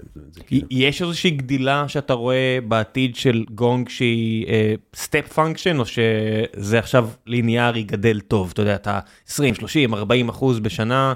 כל מוצר הוא step function, נגיד המוצר אה, החדש שהוצאנו בספטמבר הוא כבר, אה, אני לא רוצה להגיד מספרים, אבל הוא כבר, אה, נגיד מאות לקוחות כבר, זה כאילו... עבורכם זה בעצם יוצר איזשהו step function? כן, זה step function, כי בסוף, בוא נגיד, אחוז דו ספרתי מה business שלנו... כבר עכשיו? השנה הוא מוצרים חדשים. הרבעון האחרון היה מוצרים חדשים. אמ, אז זה step function, אבל זה לא step function של 300 אחוז, כן, זה לא, כל מוצר כזה, אין מוצר ש... אין 300 אחוז, בזמן שלכם אין יותר 300 לא, אתה גם לא יכול להוציא מוצר חדש שבחודש הראשון יהיה 300 אחוז, כן, אתה יודע, זה לא, זה לוקח זמן. הדבר היחידי כן. שזה יכול לקרות ככה, זה אם אתה קונה חברה עם revenue קיים, זה הדרך היחידה שזה יכול לעשות 300 אחוז אה, בבת אחת. בבת אחת, ברור, אבל גם אם זה ייקח זמן, אתה יודע, אמזון שיצאו עם ה cloud שלהם, גם בהתחלה זה היה קטן, עכשיו זה יותר גדול מה retail, כן, אז... אה, והפרסום יותר גדול מה-AWS. כן, פרסום לא, לא כן. חושב, כן. תסתכל מבחינת revenue נטו, אמזון אדס, החטיבה הזאת, זאת אומרת, האם אתה יכול להבחין את זה מה retail, אנשים שומעים מה זה אמזון אדס, ומה זה הדבר הזה שעושה 30 מיליארד דולר בשנה. מכירים את זה שנכנסים לאמזון ורואים ספונסר? כן, כן. זה שווה הרבה כסף. כן, כן. בין השאר, מעבר לטוויץ' והכל, שזה חלק מאותה חטיבה, שזה זניח ביחס לדברים אחרים, אבל הנה, זה עבר את AWS, ואתה פשוט רואה את הגידול, כשאתה בונה מפלצת, להוסיף לזרועות, זה כיף חיים בטח. כן, כן, הם גם לקוחות שלנו, החטיבה הזאת, אבל באמת, ה... אני פחות מכיר את הביזנס שם. אבל כן, בסוף, אבל גם ביום הראשון זה לא, אני, אני הכרתי את אמזון אד שהם התחילו, וזה היה ממש כלום, לא צריך לעשות כלום. אז זה לוקח זמן, לוקח זמן, אבל זה, זה, זה הרעיון כל הזמן, אתה מוציא מוצר חדש, אתה מניח, שאלת קודם על תכנונים, אתה עושה תכנון על נייר, אתה אומר בוא נקווה שזה יגיע להיות הביליון דולר וזה, ואז אתה יודע, השוק אה, פוגש את השוק, ורואים זה חלומות באספמי או שזה קורה. ועד כמה אתה חושב היה הולך לשנות את זה? זאת אומרת, אתה מאוד... אה... אתה בסוף לא, לא אוקיש, לא, לא, לא, לא אגיד לא בריש, כי אתה חברת AI, אבל אתה בטח לא מהחבר'ה שראו יותר מדי טרמינטור, או לא יודע מה, או את הר, ומדמיינים AI בתור שנתיים מהיום שינה את העולם לגמרי. אבל עדיין, איך אתה חושב ש-AI הולך לשנות את לא, את עולם הפרסום, עולם המכירות. ג'נרטיב AI באופן עקרוני, זה אין מה לעשות, זה מהפכה, כן? זה לא אנשים אה, מדברים... כן, אתה מגדיר את זה כמהפכה בעולם שלכם? זה מהפכה שבעולם באופן כללי. לא, זה בסדר, יש כן. פה איזושהי תוספת נורא נחמדה לאנושות מהרבה בחינות, כן. אבל בעולם של המכירות, איפה המהפכה פה? בעולם של המכירות אני לא חושב שזה מהפכה, אבל אני חושב שזה אנייבלר מאוד משמעותי. זה הכתיבה של תוכן, תמצות של תוכן, אה, על ידי AI. ramp up time, זאת אומרת המון המון דברים שבעצם... מה לגבי פיקוח? זאת אומרת אנחנו למשל משתמשים במודלים, אנחנו נגיד, אם פעם הייתי צריך לשים בן אדם שהוא מסתכל על stream כדי לראות שה streamer לא זורק הערה מטומטמת, עכשיו אני יכול לתמלל את זה, לעבור על זה, ואז לבדוק בווידאו ולמצוא דברים בווידאו, ואני אומר, זה דברים שבאמת, אם שותף שלי אור היה אומר לפני שנתיים, לך תעבוד על זה, הייתי אומר לו, תפסיק לראות סרטים, בן אדם, זה לא, אנחנו לא שם, ועכשיו אני אומר, טוב, תן שבועיים שלוש נעשה prototype. כן, אז זה גם אני קורא לזה, זה כאילו, תקרא לזה guidance או streamlining, אני חושב שאפשר לעשות אוטומציה לחלק מהדברים האלה, ושוב, אוטומציה בדרך כלל היא לא מלאה, זאת אומרת, אתה לא רוצה שאיש מכירות יקבל מכת חשמל כל פעם שהוא אומר fuck, כן, יכול להיות שנתקע לו הבוהן בכיסא והוא יתעצבן. לא, אתה אה, בטוח אתה רוצה כמה אתה רוצה ב live, אבל בטח שרטרואקטיבית זה מגניב. כן, אבל שוב, ברמה של guidance, ברמה של שים לב, בוא תראה מה קרה, זה לא אוטומטי, כן, אבל, ב, אבל בוודאי, אה, אה, אה, ל, ל, ל, לשתף אינפורמציה בין אנשים זה עולם אחר מאשר כשפתאום אתה יכול לשים את זה בשלושה בולטים, ל, לתת לאנשים הנחיות או guidance, או קראת לזה monitoring, אני פחות אוהב monitoring, כי, כי בדרך כלל... אצלנו זה יהיה monitoring, אצלכם זה יהיה משהו אחר. זהו, ב-B2B זה בדרך כלל guidance, כאילו, ו, ואוטומציה, אוטומציה, תשמע, אין סיבה שאיש מכירות, יבקשו ממנו בעסקה להכניס כמה יוזרים הלקוח ביקש, אתה יודע, זה, הוא אמר את זה לפני שנייה, ככה היה את השיאים שיחליף את זה, אז אני חושב שדברים הם משעממים, אה, ושאנשים לא אוהבים לעשות אגב, זה היה יעשה, דרך אגב, זה לא שונה מ... כאילו בסוף אה, גם אנחנו לא תופרים יותר, כאילו בסוף יש מכונות תפירה, כן, אז את הדברים המשעממים שאנחנו לא אוהבים לעשות, זה, זה, זה יחליף, אין כן. מה לעשות. אתה יודע, מכונות תפירה, כדי שהם יעבדו, התפר היה צריך להיות שונה, לא יודע אם מישהו פה גיק של אה, תפירה, אבל התפר עצמו היה צריך להיות שונה, כי המחט לא נכנסת ויוצאת, מה לעשות. זאת אומרת, אז גם במכירות, מעניין אותי מה מה ואיך הולך להשתנות. זאת אומרת, אני די בטוח אמרתי את דעתי ששיחות טלפון ייעלמו, כי זה אז אני לא חושב ששיחות טלפון ייעלמו, אני אגיד שיחות לך- טלפון ברמת הקול, אני, כן? אני אגיד לך מה לדעתי כן הולך להיעלם, הולך להיעלם מה שאתה תגיד, האימיילים הגנריים האלה של אולי נשך אותך קרוקודיל, אנא דבר איתי, זה באמת אה, מיותר לחלוטין, אני חושב שעם AI, פשוט עם הרבה, עם לא הרבה יותר עבודה, אפשר לעשות פניות שהן הרבה הרבה יותר רלוונטיות, ואז לפחות את הצ'אט הזה, כן. כן. אז זה אנחנו, גם המוצר שלנו בנוי סביב, בוא תעצור תכתוב לפני שאתה כותב, ולא תעשה כפתור של אה, send all. אנחנו מאמינים בזה, לא בנינו את זה, כאילו, כי ככה אנחנו מאמינים, אז זה אני חושב לגמרי הולך להתחלף. יש לך אה, חלקים במוצ'ר שעשו את הדברים האלה בתחילת הדרך, ואתה יודע, כשיצאו המודלים האלה של OpenAI ואחרים, אמרת, טוב, בוא, let's, בטח. let's chuck it, כאילו. בטח, יש לנו, יש לנו מודל ישן שמזה action items, היום אנחנו יודעים להוציא next steps בצורה שהיא הרבה יותר אינטליגנטית, אז המודל הישן הלך לפח של ההיסטוריה, ויש עכשיו חדש שהוא, הוא דרך אגב לא GPT, הוא משתמש ב-GPT, אבל הוא, הוא מודל in-house שאנחנו אימנו, ועל דאטה של revenue והכל, אבל הוא בכלים הנוכחיים מוציא תוצאות הרבה יותר טובות. מן הסתם, אחד מהדברים הכי חזקים שיש לגונג, זה היכולת לעשות fine-tuning, יש לכם המון ברור. מידע. חייבים, חייבים, אחרת יוצא garbage. בגלל שאני מסתכל על סטארט-אפים ואומרים לו בוא ניקח GPT, נפעיל אותו מעל שיחות, יצא משהו, יצא משהו, עכשיו איך תביא אותו למשהו טוב? לא, luck, כאילו. בסוף מה זה, מה זה מודל LLM, large language model, זה לקחת הרבה מידע ולכווץ אותו, בסופו של דבר. עכשיו, אתה- מן הסתם יש הרבה טכנולוגיה אחרת, אני לא רוצה סתם אה, להציג את זה כאילו זה טריוויאלי, זה לא, זה מדע מדהים, transformers, yada yada yada, נ- אפשר לדבר על זה בפרק אחר, סבבה. ואז מגיע השלב של ה fine-tuning, זה לתת לו 100 אלף שאלות ותשובות ולכוון את המודל לכיוון הספציפי שלך. עד כמה זה, העניין של fine-tuning הוא חלק מהיום יום לא, ודאי, אנחנו, אנחנו, כל המודלים שלנו, שוב, אה, GPT יכול לעבוד איתו, אומר לו, תן לי סיכום גנרי של שיחה, אבל אם אתה רוצה להוציא, להבין מה היה... גם זה, אני, אני צר לי לנפץ בועות, ברמה הכי גבוהה, תן לי סיכום גנרי של שיחה, ואני רואה את זה עם כל מיני פיצ'רים שמנסים לדחוף לי, קחו בסלק, למה צריך לקרוא, תעשה סיכום. אני לא יכול להרשות לעצמי שאתה תעשה טעות. זאת אומרת, ויש עניין של context. ובלי fine-tuning אני פשוט לא מאמין לדברים האלה. כן, אז אני אומר, אבל יש אולי מקומות שבהם אנחנו, אתה יכול להוציא משהו גנרי, ברוב המקומות שאתה אומר, אני רוצה להבין מה היה ה objection של הלקוח. תשאל את ה-GPT מה ה-objection, הוא יגיד לך, הוא לא רצה לעלות על הזום עם תמונה, כאילו, לא יודע, כל מיני דברים ש-objection, אבל לא קשור למה שאתה בעצם מצפה ממכונה אינטליגנטית להגיד. אז חייבים, חייבים לייצר מודלים, שוב, בעולם שלנו, אם רוצים להיות leader, חייבים לייצר מודלים שהם ספציפיים. מי שיישאר במודלים גנריים יהיה כנראה low-end של זום, יהיה להם משהו גנרי, כי הם לא יודעים כלום על הלקוח, כן. אז יהיה להם בסוף גם סיכום. אין להם גישה. הם גם לא מבקשים לך להגיד מי אתה, אתה בסך הכל... אין להם גישה, כן, אין כן, להם גישה. לדאטה. כן. זה היה חלק מהעניין, אתם חשופים להרבה. עד כמה באמת בעולם של GDPR ו-CCPA מותר לך להשתמש? לא, אין עם זה בעיה. GDPR בסך הכל בא ואומר, בוא תבקש, תגיד ללקוח למה הולכים להשתמש בדאטה שלו, ותהיה... you have to, it has to make sense, אנחנו לא משתמשים בפרטים האישיים של בן אדם לאמן אה, מנוע, אנחנו... מה שנקרא PII, עם אה, מידע פרסונלי. כן, לא זה ולא שום מידע סודי אחר גם, אבל, אבל לבוא ולהגיד, אני מאמן next steps לפי next steps של שיחות של לקוחות, אין בזה שום, אה, כן, שום בעיה. אתה. אתה יכול לראות כמה כיוונים הצליחו וכמה כיוונים לא הצליחו ו- ולעשות מזה מנוע ניבוי. בוודאי. כבר ביום הראשון, ב-2016, לא יודע, 17, אמרנו לבן אדם, שים לב, אם אתה מדבר יותר מאשר 60% מהשיחה, אתה לא בסדר. הדבר הכי בסיסי, בסך הכל אתה מודד אודיו, אבל איך, מאיפה הבאנו למספר הזה? הסתכלנו לראות איזה עסקאות נסגרו, איזה לא נסגרו, ואתה רואה שבאיזשהו שלב, אתה הורג את הלקוח. זה נשאר נכון עד היום? לא עשיתי בדיקה בחודשים האחרונים, אבל אני לא חושב שזה, אני חושב שזה פיזיקה שם. זה דרך אגב מספר עוד יותר, ככל שיותר נמוך כמעט, זה אומרים, אה, במכירות יש להם אמרה מאוד ישנה שאומרת, אה, לא סתם יש לך שתי אוזניים ופה. זאת אומרת, יותר אוזניים מאשר פה. שני שליש שליש, זה המספר הקסם שם. מגניב. אבל אף אחד לא מגיע לשם, כי זה כאילו מאוד קשוח. כי אתה גם צריך להסביר בכל זאת, גם הלקוח לא, היית, לא היה רוצה, כאילו רק שאתה ראיין אותו כל היום, הוא גם רוצה קצת אה, לקבל... אה, גם כשאני שואל שאלות, אני מעדיף יותר מאשר זה כמו הילד חוזר מהגן. אני אשמח ליותר מ... היה כיף, לא היה כיף. בדיוק. תרחיב בדיוק, לי קצת על הסיפור הזה. בדיוק, אבל לגמרי רואים שאנשי מכירות חופרים למוות, זה נורא, נורא ואיום. בוא נעשה קצת אה, שאלות מן הקהל. לפני שנסיים. אה, מבחינת אה, פיזור עובדים, זאת אומרת שאתה רואה את כל מה שקורה בישראל וכל מה שקורה בעולם, אה, איך נראית האסטרטגיית ה hiring שלכם? אה, אמרת שסין לא. לא, אז, כן? אז אנחנו, יש לנו שלושה מרכזים עיקריים, זאת אומרת ארה"ב, ישראל ואירלנד, שזה בסדר הזה.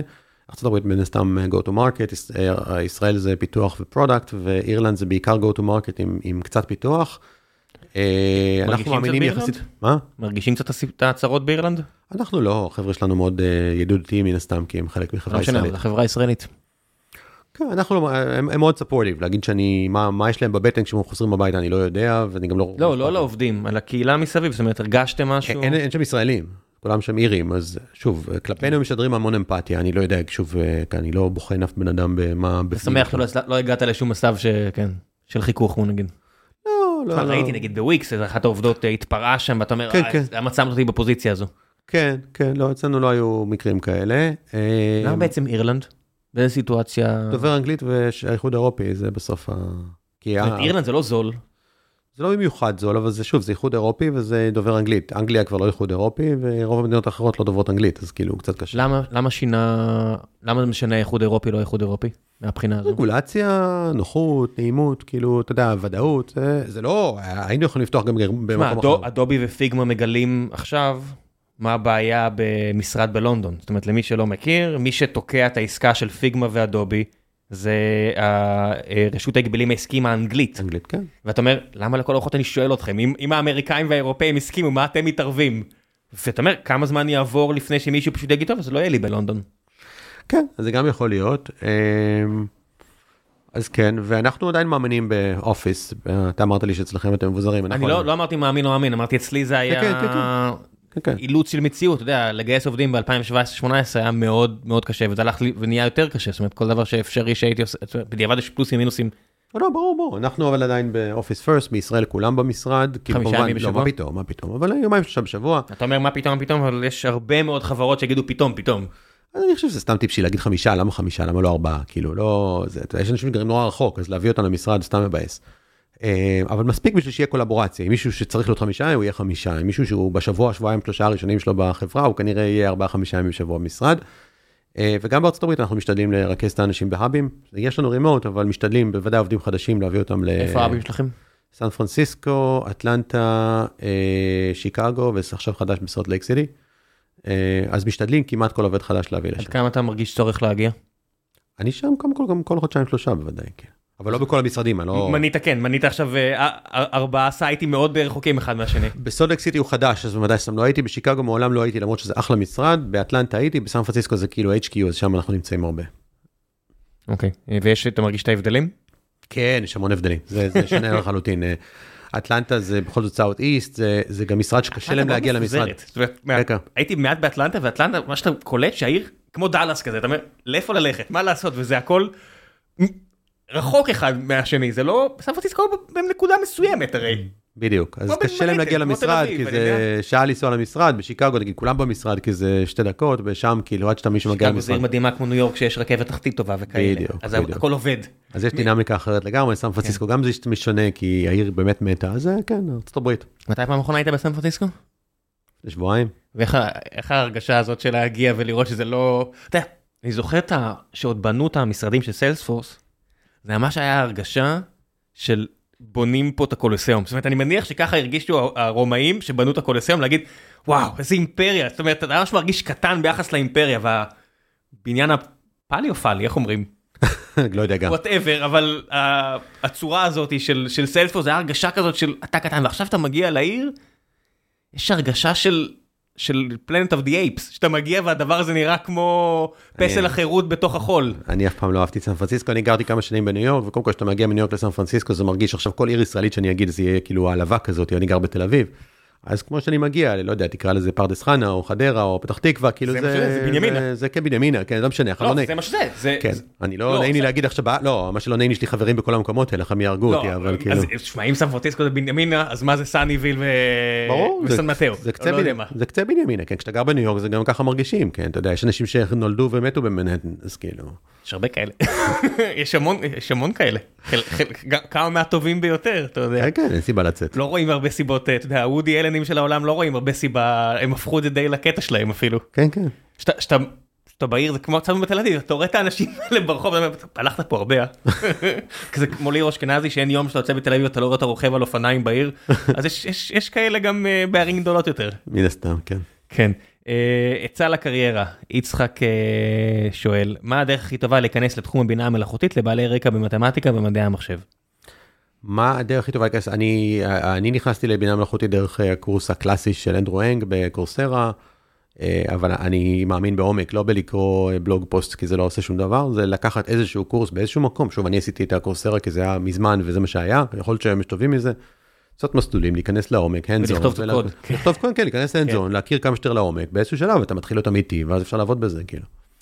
זה לא קשה דרך אגב להיכנס, זאת אומרת, גם היום זה קצת, הרף ניסה קצת ירד, כי עם אלה להם אפשר לשחק הרבה יותר מהר, אז... אה, אבל עדיין צריך להבין. פה פה תגדיר גם מה מה זה אומר להיכנס. לשחק עם AI זה לא... בוא נגיד שלפני, כשאני עשיתי את הקורס של אנדרו אנג, הוא היה במטלאב. מטלאב זה קקה להתחיל איתו וקקה להתעסק איתו, היום זה ב Python, אז אפילו זה רף כניסה יותר נמוך, אתה- Python אתה מוריד בשנייה, מטלאב אתה לא יודע אפילו להסתכל עליו מימין או משמאל, אז זה לא, יותר קל. הוא הרבה פחות סלחני. ואם הולכים על המבחן של אה, לעבוד עם ChatGPT ודומיו, אז אם זה JavaScript או Python, או לא יודע, אפילו Go, התוצאות הן סבבה. תשתמשו בו בשביל מתמטיקה או מטלאב, זאת אומרת, מתמטיקה, מטלאב או R, וזה הרבה פחות טוב. לא לא יעזור כלום, זה הרבה כן. פחות טוב, כי יש לו הרבה פחות על מה להתאמן. כן, לא, וגם בסוף, אה, גם חלק מהעניין הוא, זה גם כמה היום, תראה, היום באמת אני נתקל בבעיה, הכל קיים, הכל, זאת אומרת, זה יותר קל מאשר היה לפני עשר שנים בוודאי.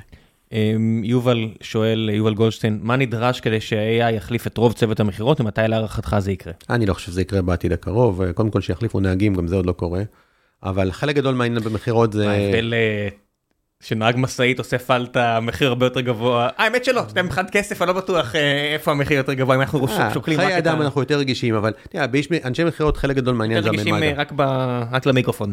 יכול להיות. קובעי מדינ- קובעי מדיניות מראים שלא. יכול מאוד להיות, אבל בסוף במכירות יש את הקטע, קטע, קטע אישי, אני חושב שבוודאי הדור שלי, ואני לא חושב שהדור מתחתיי, אם דיברנו על האם איש מכירות, האם בן אדם רוצה לדבר בטלפון, זה שהתקשר אליי רובוט והתחיל למכור לי, אני, אני באמת לא רואה את הדור שלנו, הדור מתחתנו. עזוב עולה. רובוט שהתקשר אליי, אפילו בצ'אט, שזה נחמד, לא, זה קטסטרופה, זה נורא. הרבה פעמים אני אומר, אפשר כבר בוואטסאפ להגיע, ברור. התוספת הכי גדולה זה לא ה-AI והצ'טבוטים, זה העובדה שזה בוואטסאפ מבחינתי. שזה כמה שיותר מהר אני מגיע להתכתב עם בן אדם ולסגור איתו אבל פינה. מה, אני מתקשר למקומות והדבר הראשון שאני אומר זה agent, כאילו לפני שאני התחלתי לשמוע את ה-IVR, מה, אני צריך את הדבר הזה שלא מבין אותי?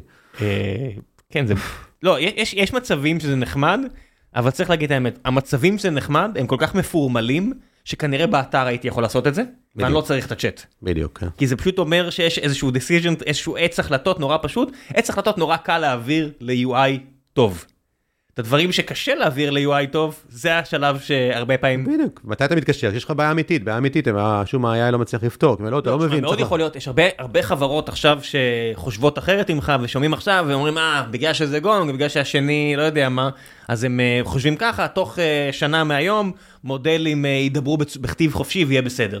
קודם כל כתיב, לא, כתיב זה 2% מהשוק, יש את הדיבור, בסוף אתה לא קונה מוצר של 10,000 דולר בכתיב, כאילו רוב האנשים... אני, אני אפילו לא רוצה לקבל שירות הרבה פעמים. בדיוק, אני, המקרר שלי, אני לא, זה ברור, מה, אבל... אה, כן, אה, הדיבור הוא באמת, ה-uncanny valley בכתב הוא בסדר, יודע, אני אומר, אוקיי, אני לא יודע אם זה בן אדם או לא, לא כזה אכפת לי, בדיבור זה כבר יהיה...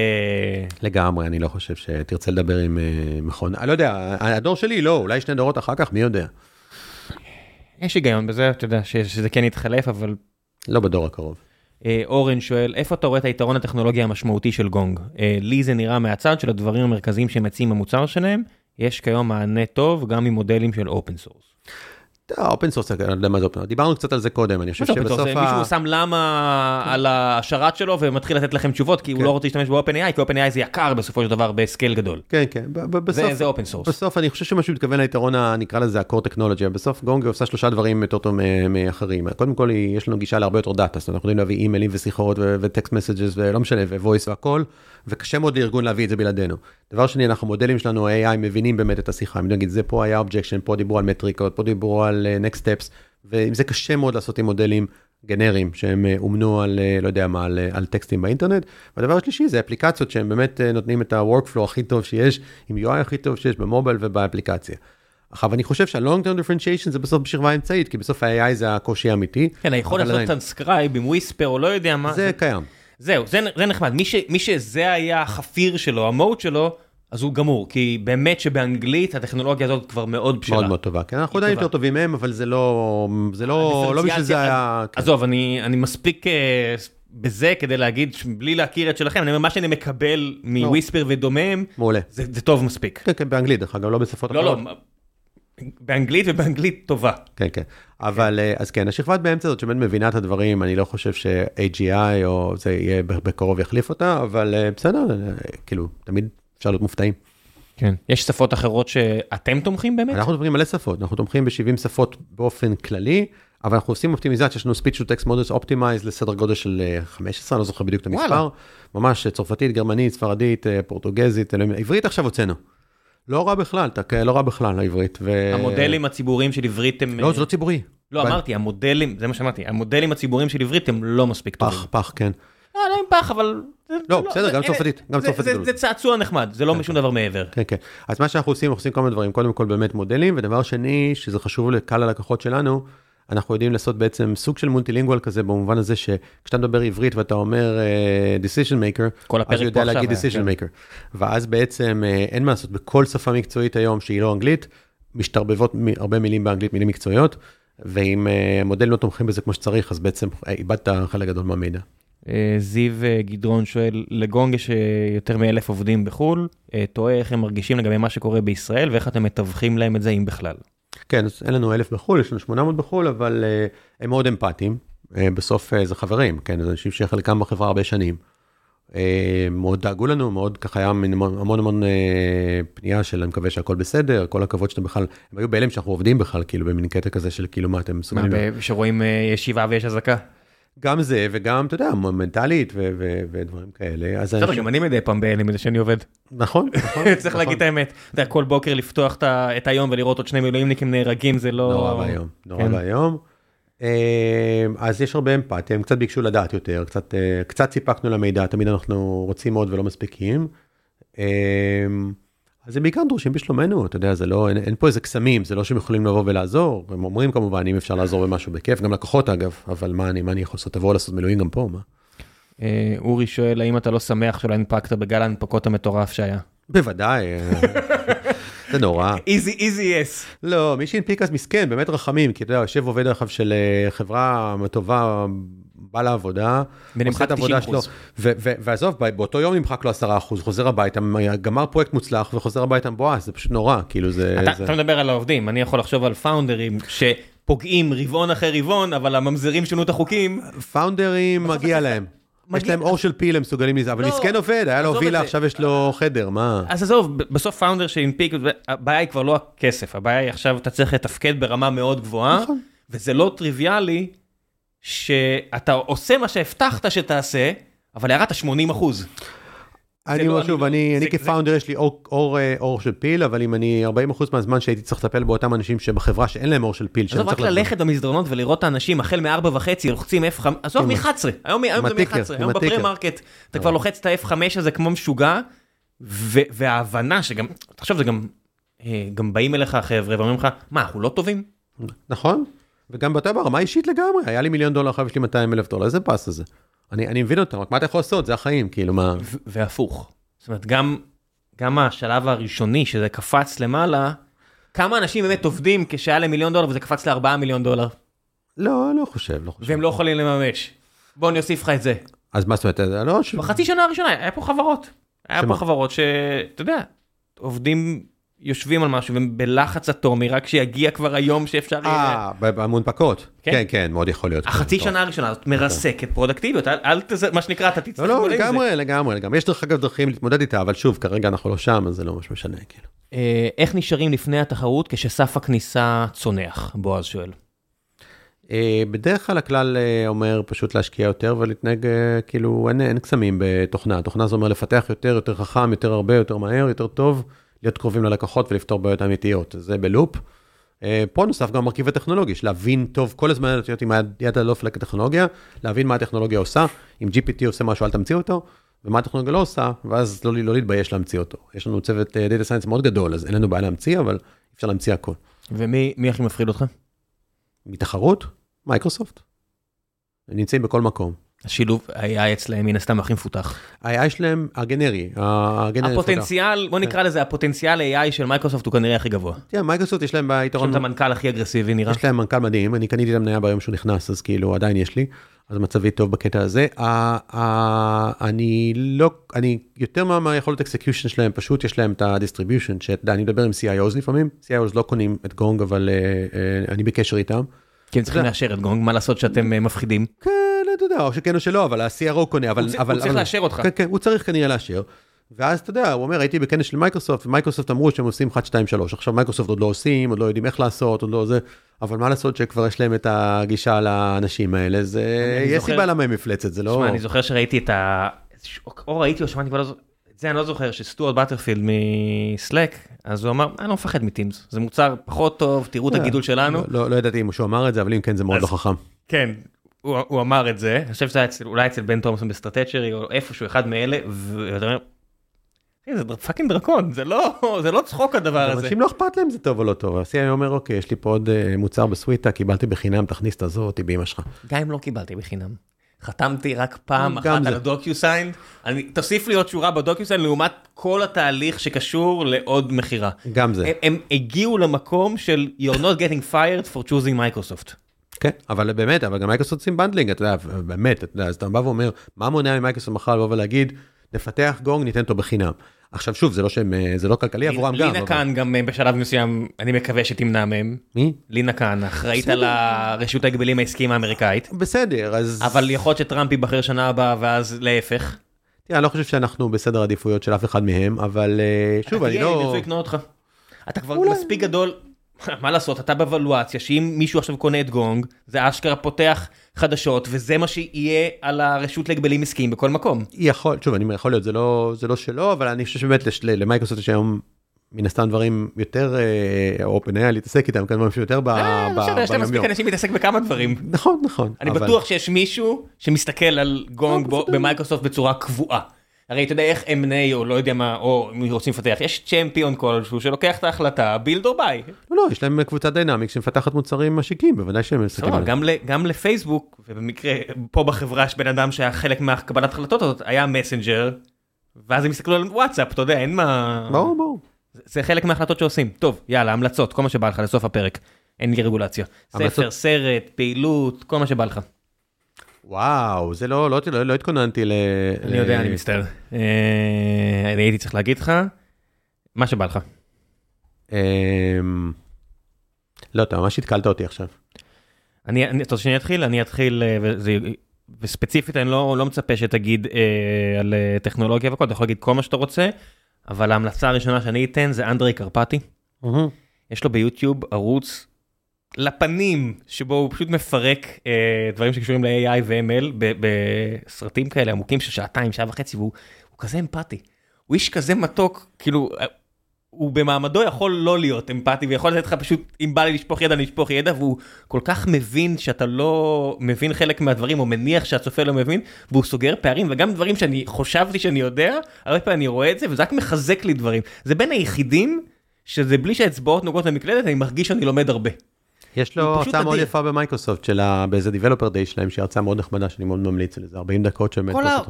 תסתכלו בערוץ שלו, כמעט כל דבר שהוא עושה שם, זה לא משנה אם הוא מסביר על החיישנים של טסלה, או מסביר עכשיו על פיצ'רים אחרונים של OpenAI, פנטסטי, באמת פנטסטי. זאת אומרת, זה לא, זה לא ללמוד, זה להעשיר את הידע, זה מדע פופולרי, כן? אתם לא תצאו משם עם ידע, אתם יכולים להשתמש בו, אבל ייתן לכם הרגשה טובה של הבנה. אז המלצה ממש חמה וזה בחינם. ברור. אני מת על הקטע הזה של, אתה נכנס ליוטיוב כזה ויש לך שם עשרות שעות של תוכן ברמה גבוהה ובחינם. כן, כן, עולם חדש. אז אני, אני אגיד שאני בדרך כלל לא נרשם לאף ניוזלטר. אני, זה, סליחה שאני פה מביך הרבה אנשים שבשומעים שאולי יש להם איזה ניוזלטר שאולי חושבים שזה, אין לי, אין לי, אין לי אנרגיה פשוט לקרוא אותם, ויש אחד שאני נרשמתי בו לאחרונה ואני שומר אותו בינתיים, שנקרא TLDR. והוא יחסית, אני, אני מסמפד אותו כבאמת כזה קטן, קומפקטי, עם שילוב נחמד של business טכנולוגיה, אפילו לפעמים deep tech כזה בדברים האלה, ואותו בינתיים היחיד שאני שמרתי, אז הנה קטנה. אני רק עם בן תומפסון, מהבחינה הזו שאני ממש לא יכול לבצע, זאת אומרת, אני ממש מרגיש זה שהוא הוסיף את האודיו, לא נעים לי להגיד, זה ממש הוסיף לי המון שעות מהחיים, כי להתמודד עם הטקסטים שלו, זה היה לוקח לפעמים חצי שעה לקרוא, ואז אתה אומר, אוקיי, לא הייתי צריך לקרוא את זה, זה לא תרם לי כלום, בזבזתי את החצי שעה הזאת, אבל הרגשתי שאני חייב הכל, כי הוא פשוט מעמיק כל כך. אני מת על זה שהיום אתה יכול פשוט, יש אנשים שזה העבודה שלהם. שהם מעמיקים, לא היה את זה פעם. כן, כן, זה נהדר, אבל גם בשביל זה צריך הרבה זמן, אז לא, TLDR אז כזה זה 10 דקות ביום. הוא נותן לך את זה ב-7-8 דקות, ואתה פשוט בין לבין, אתה תופר את זה. אני נוסע באופניים לעבודה, אז כמה זמן יש לי גם לאודיו, אתה יודע. אה, עזוב, זה, זה, זה פשוט אדיר, באמת, זה, זה 7-8 דקות, והוא, זה פודקאסט בתשלום, אני מאוד מעריך אותו על העניין הזה, זה לא טריוויאלי, זאת הקפיצה. הזאת שהוא עשה, ופנטסטי פודקאסט, לא יודע איך לקרוא לזה, הוא מקריין את, ה... כן, כן. את הבלוג שלו. פנטסטי, באמת אה, יופי של דבר, והמלצה אחרונה מהצד שלי, אם בא לך להוסיף דברים שלך, סטפן צוויג, אני פשוט עכשיו על כל הרשימת ספרים שלו, יאללה, איזה יהודי מוכשר הוא היה. אני קורא את זה בעברית עכשיו, אני כל השנים הייתי ממש פלצן פיזי, לא יכלתי לקרוא שזה לא ספר ביד שלי, ולאחרונה הם, הם פשוט פרסמו את זה, ואמרתי, טוב, בוא ננסה את זה. ומאז אה, אני ממש, אה, ממש נהנה. כל, לא יודע, פשוט עובד לי. כן, טוב, אז אם אנחנו בספרות רגילה, אז אני לאחרונה גיליתי לבושתי, רק לאחרונה, אני, אני מתבייש, אבל מה לעשות, אנחנו פה בווידואים, נכון? אז רק לאחרונה גיליתי את אישיגורו, שהוא אה, זוכה פרס אה, נובל, אני חושב אפילו. עכשיו, כן. כן, כן. ו, מה, ו- שנה, לא? שנה שעברה? אז אני לא יודע אפילו, אה, אני פשוט אוקיי, whatever. במקרה, כן. כאילו, אני גם קניתי אותו בעברית, כי אמרתי, אוקיי, יפני, ואז גיליתי שהוא בכלל אנגלי. כאילו, באמת ברמה של בורות על, וכולם מסביבי אמרו, מה, אתה עכשיו גילית אותו, אבל... אה, מה, אתה אבל לא- אבל- בחבורה של אה, סנובים, מה זה? כן, כן, חבורה של סנובים קצת, אבל מאוד נחמד, ואפילו למי שאוהב כאילו מין sci-fi light כזה, זה אפילו יש לו גם מרכיבים כאלה, אז מאוד חיבבתי. ספר ספציפי? אה, אין לי זיכרון, אז אני לא זוכר שמות, אבל באמת אה, כל, כל ספר שלו, אני קראתי כבר כמה, הם כולם אה, מוצלחים. אה, אז אם זה אצל סטפן צוויג, אז גם עכשיו סיפרתי על בלזק, הוא כתב איזה ביוגרפיה כזאת על בלזק, ועכשיו סיימתי את אה, מגלן, אומרים מגלן? מגלן? לא יודע. מגלי ארצות. לא יודע באמת, מגלן אני חושב, לא יודע. כן, לא יודע, לא יודע. שם אחד הפרקים, אחד העמודים הראשונים, הפרקים הראשונים, הוא אומר איזה מוזר זה, אתה יודע, בן אדם כותב את שנות 40-30, איזה מוזר זה שהבן אדם נולד בתור מגלש, כי הוא פורטוגזי.